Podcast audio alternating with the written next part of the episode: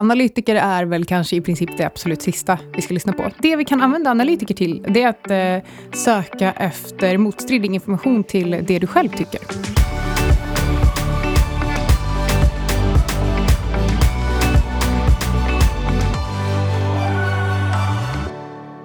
Idag ska jag och Anna prata om hur lätt det är att investera. Eller hur eh, svårt det är menar du? Du skrev ett fantastiskt blogginlägg på annasvan.se häromdagen.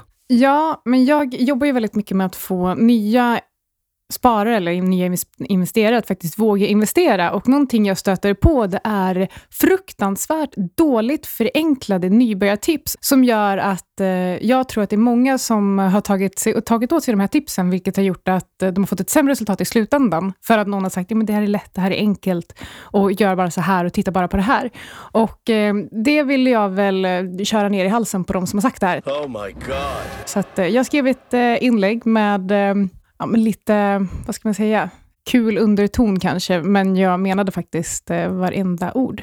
Det är lite knepigt det här med tips om aktiemarknaden, för det är en väldigt komplex och svår miljö att röra sig i. Samtidigt så vill man inte skrämma bort någon, för alla borde nog investera. Och alla måste börja någonstans och när man börjar så kan man inte.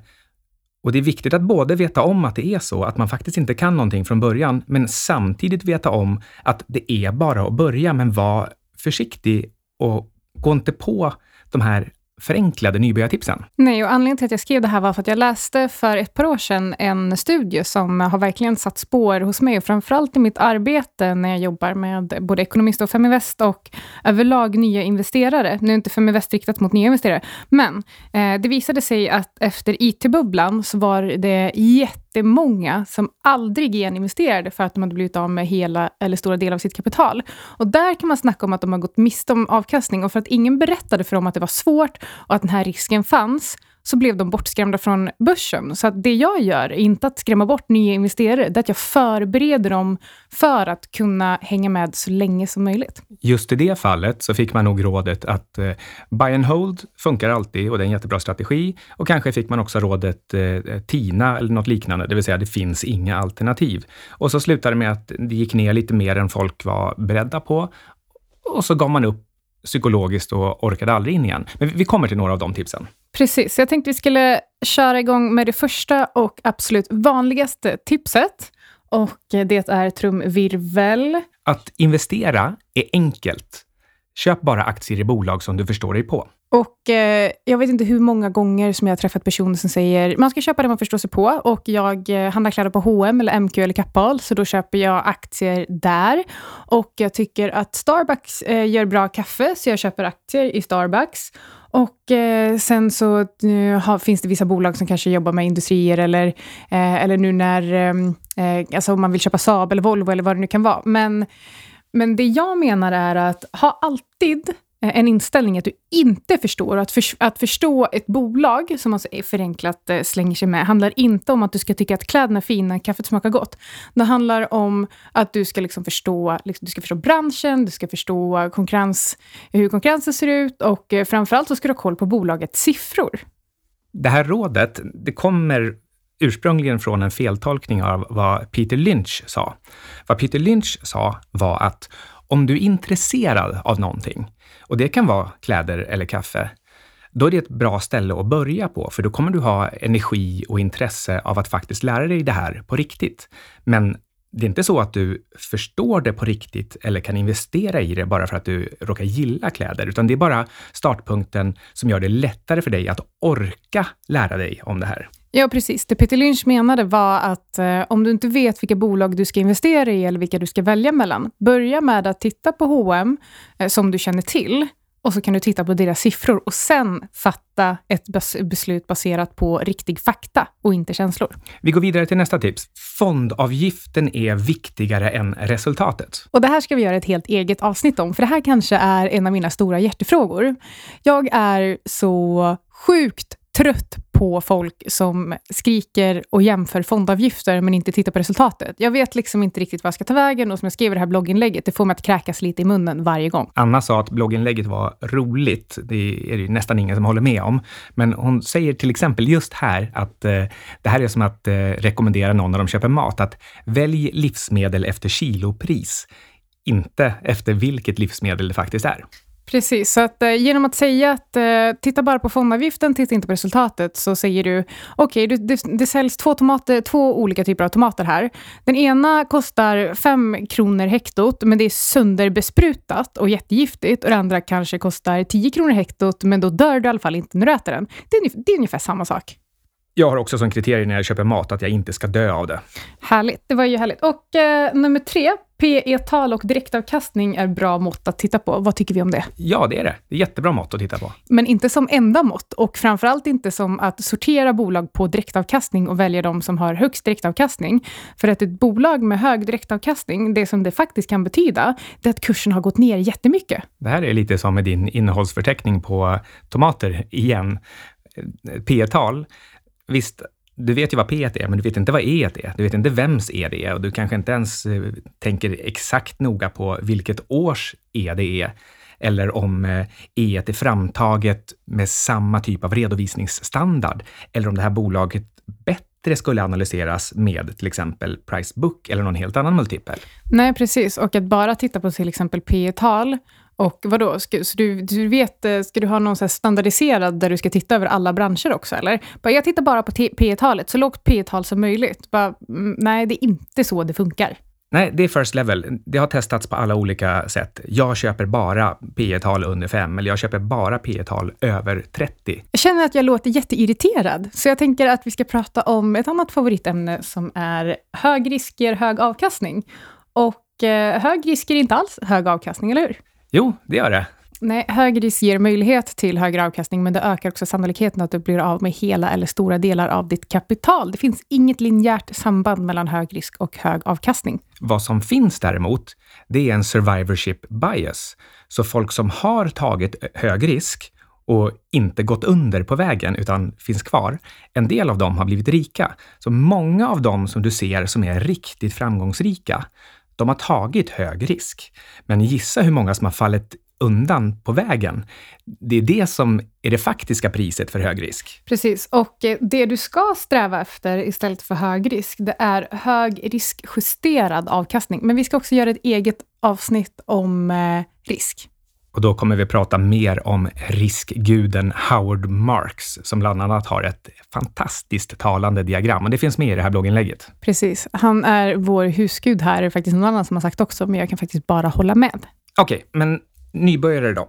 Om man åtminstone säger åt dem att köp bara säkra aktier. Vadå, som till exempel H&M Investor, Industrivärden, Latour, Ericsson, Telia, what not? Ja, de, de låter säkra. Så här är det. Eh, det finns ingenting som heter säkra eller osäkra aktier. Och ju mer riktad du är i dina investeringar, alltså ju färre innehav, tillgångslag, branscher, sektorer och så vidare du har, desto högre risk. Det här innebär att, att ett enskilt bolag, oavsett vilket bolag det är, alltid är förknippat med mycket hög risk. De senaste tre åren har faktiskt varit jätte jättebra i utbildningssyfte. För vi har bland annat fått se, fått se Fingerprint, en riktig snabbväxare, ett bolag som alla sa du måste hoppa med på det här tåget, för det här är framtiden. Det här är det riktigt bästa industribyggande som Sverige kan, kan visa upp. En del sa till och med att det, det här är låg risk. Det är hög risk att stå utanför Fingerprint. Det där är lite som när folk säger att det är hög risk att stå utanför aktiemarknaden, men sen inte riktigt förklarar att aktiemarknaden är förknippat med risk. Men jag tycker att det här är eh, jätte, jätte, jätteviktigt och jag vet att det finns, eh, det finns faktiskt så kallade experter och proffs där ute som i tidningar och intervjuer säger när du bygger upp din nybörjarportfölj så välj några säkra bolag och vissa kryddor. Och det här, det här ska du verkligen aldrig lyssna på, för det finns inte en enda säker aktie. Vi har bara kommit halvvägs nu, så nu får vi öka tempot lite grann. Skilj på hållbar och hög utdelning. Ja, eh, att ha en hög ut utdelning, till, till exempel hög direktavkastning, eh, och även om det har varit samma nivå på den här i flera, flera år, så är det också fortfarande väldigt, väldigt viktigt att titta på att den här utdelningen inte överstiger till exempel vinsten, eh, vinst per aktie eller, eh, eller det fria kassaflödet. H&M till exempel nu har aldrig sänkt sin utdelning, så att det är många utdelningsinvesterare som säger oh, hög direktavkastning plus att de inte har sänkt utdelningen. Det som händer i själva verket är att förra året fick de dela, ut, dela upp utdelningen på två. I år gör de samma sak och utdelningen motsvarar 177 procent av det fria kassaflödet. Det här betyder att nästa år, eh, i och med att H&M faktiskt också har sagt att det kommer bli sämre innan det blir bättre, vi kommer behöva investera mer. Nu har vi sett för Q1 att ah, det går faktiskt inte så himla bra, marginalerna pressas, lagret ökar. Det här betyder att eh, räkna med att utdelningen faktiskt kommer vara tvungen att sänkas nästa år, eller så kommer H&M vara tvungen att låna pengar för att ha råd att dela ut lika mycket som de gör nu. Så hållbar utdelning, där menar vi bolag som faktiskt har behållit samma utdelning, eller kanske till och med höjt, eller till och med ibland sänkt, för att de har varit tvungna. Hållbar utdelning betyder att ett bolag ser till att aldrig dela ut mer än vad de har råd med. Ett annat ord för de här bolagen, det är fina bolag. Det finns ingenting som heter fina bolag. Annars, ett exempel på det här med hög och hållbar utdelning, det är att om man tar en hundralapp och så noterar man den på börsen och så använder man den för att dela ut 10 kronor om året. Det här kan mycket väl komma att värderas som 200 kronor. Då blir det 5% direktavkastning på den där utdelade tian. Och det brukar folk tycka är, det, det är rätt bra. Men efter nio och ett halvt år, det räcker inte tio år, för det ska gå åt lite till ledningen också. Efter nio och ett halvt år är pengarna borta, så bolaget går ner till noll. Kanske lite extremt, men så där kan hållbar och inte hållbar utdelning se ut. Och eh, punkt nummer sju eh, går faktiskt lite hand i hand med det här köp säkra bolag. Eh, för det är när folk slänger sig med aktiekurser stiger alltid på lång sikt. Här har jag bara skrivit nej, nej, nej, nej frågor på det. Och eh, Micke, du kanske kan utveckla det här lite? Det är möjligen så att aktieindex faktiskt eh, stiger på riktigt lång sikt. Om mänskligheten ska expandera till andra planeter och, och växa i all oändlighet, då, då kommer det här värdet, det, det liksom samlas i det aktieindex som råder. Men de enskilda bolagen, de byts ut hela tiden och det finns nästan inga bolag som är äldre än 100 år. Så på 100 år ungefär kan man nästan säga att alla aktiekurser går ner på den sikten, till noll.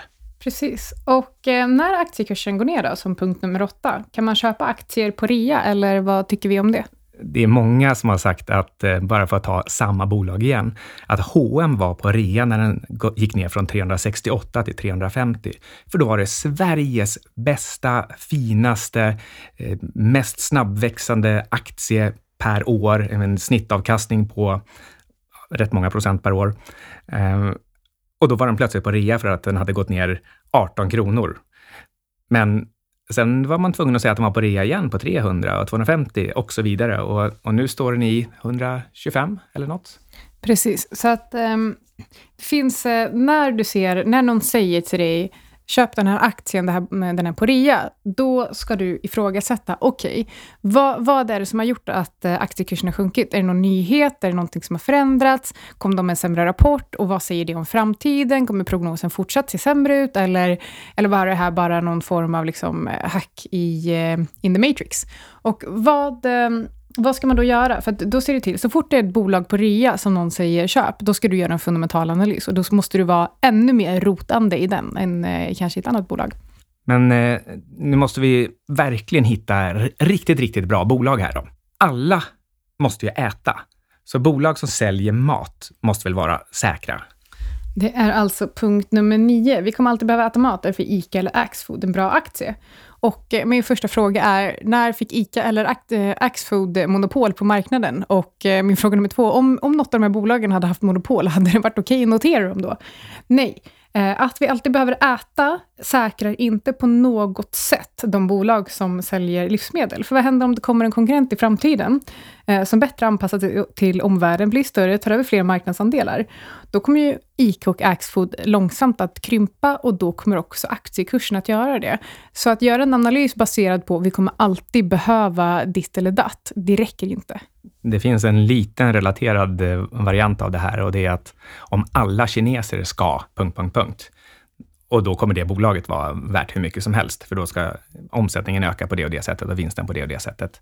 Det, det fungerar egentligen aldrig med endimensionella analyser på det här sättet. Så oavsett vilken punkt vi pratar om nästan här, ehm, så försök när du utsätts för den här typen av råd att bara tänka, är det här en endimensionell analys? Och om den är det, börja då ifrågasätta premisserna för den. Och eh, punkt nummer 10, lyssna på analytiker, de är ju proffs. Och eh, här skulle jag vilja säga att eh, analytiker är väl kanske i princip det absolut sista vi ska lyssna på. Det, det, det vi kan använda analytiker till, det är att eh, söka efter motstridig information till det du själv tycker. Mm, för analytiker, de är duktiga på och de har betalt för att hitta massor med information. Däremot så har de inte riktigt betalt för att ge dig de absolut bästa tipsen, utan de har kanske framförallt betalt för att behålla sitt eget jobb. I alla fall där incitamenten ligger.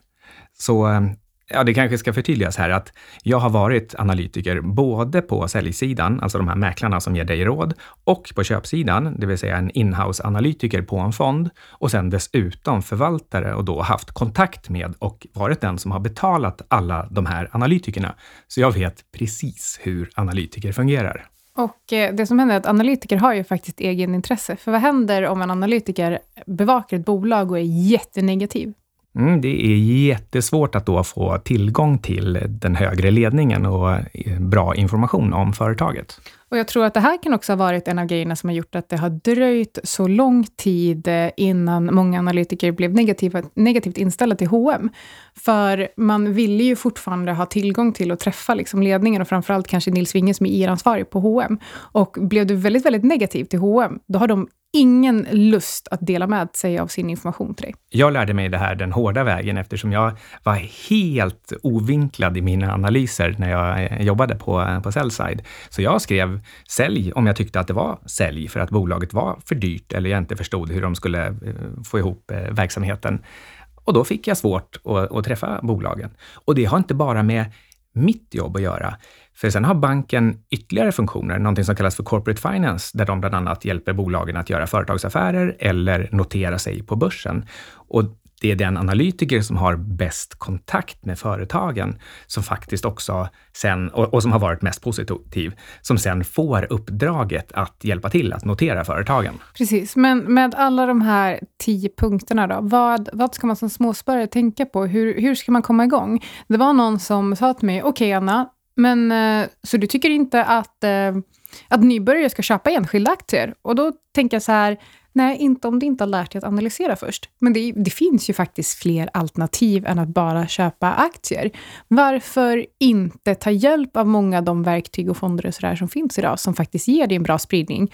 Börja där och sen under tiden skapa ditt intresse, skapa dig kunskap, testa liksom någon analys i taget och följ de här bolagen. Och och det finns inga genvägar. Du kan aldrig ta en genväg till en bra analys. Det går inte att titta på bara en parameter. Du kan inte titta på bara P talet Du kan inte titta på bara direktavkastningen och tro att du ska få ett fantastiskt resultat på dina investeringar. Utan det krävs mycket arbete. Men så ska jag vara lite positiv här. För jag tycker att man kan och ska börja var som helst med hur lite som helst, endimensionellt, en enda punkt. Du börjar någonstans. Det, det får vara P tal om du vill, eller buy and hold, eller precis vad som helst. Du börjar där och du börjar väldigt, väldigt försiktigt, pyttesmå pengar som det inte gör någonting om du faktiskt förlorar dem. Och sen lär du dig för varje steg du tar. Och ju mer du lär dig och ju mer när du ser att din metod fungerar, när den börjar fungera, då kan du skala upp investeringarna. Precis, och det här går ju faktiskt väldigt mycket hand i hand med det senaste avsnittet vi släppte, att kan, du kan inte göra analys på en parameter, utan börja med tre stycken. Och när du kan de här, liksom, när de nästan sitter i muskelminnet, du vet exakt vad du ska titta efter, exakt hur du ska analysera dem, lägg på en till, och en till, och en till. Så gör lite i taget, men det här, av, det här blogginlägget som vi har pratat om nu och det här avsnittet som vi spelar in nu handlar verkligen inte om att skrämma bort investerare. Det handlar om att ni inte ska bli rädda sen när, när ni tror att någonting fungerar och eh, kanske börsen går ner och det i själva verket visar sig att det inte gör och ni blir av med stora delar del av ert kapital. Och då ni, först, och ni plötsligen får den här insikten att shit, det var mycket svårare än vad jag hade förväntat mig. Det är alltså inte vi som skrämmer bort det från börsen. Det är de som ger förenklade råd. Precis, så uh, gör det lite i taget och lär dig långsamt och då kommer du faktiskt inse hur roligt det är också långsiktigt. Ja, det var allt vi hade idag. Ingenting vi har gett dig några som helst tips eller råd. Vi tar ingenting, inga ansvar för någonting. Investeringar är förknippade med risk och eh, de kan gå både upp och ner. Tack så jättemycket för att eh, du lyssnade. Vi hörs nästa vecka igen. Ja, tack för idag. Glöm inte att prenumerera.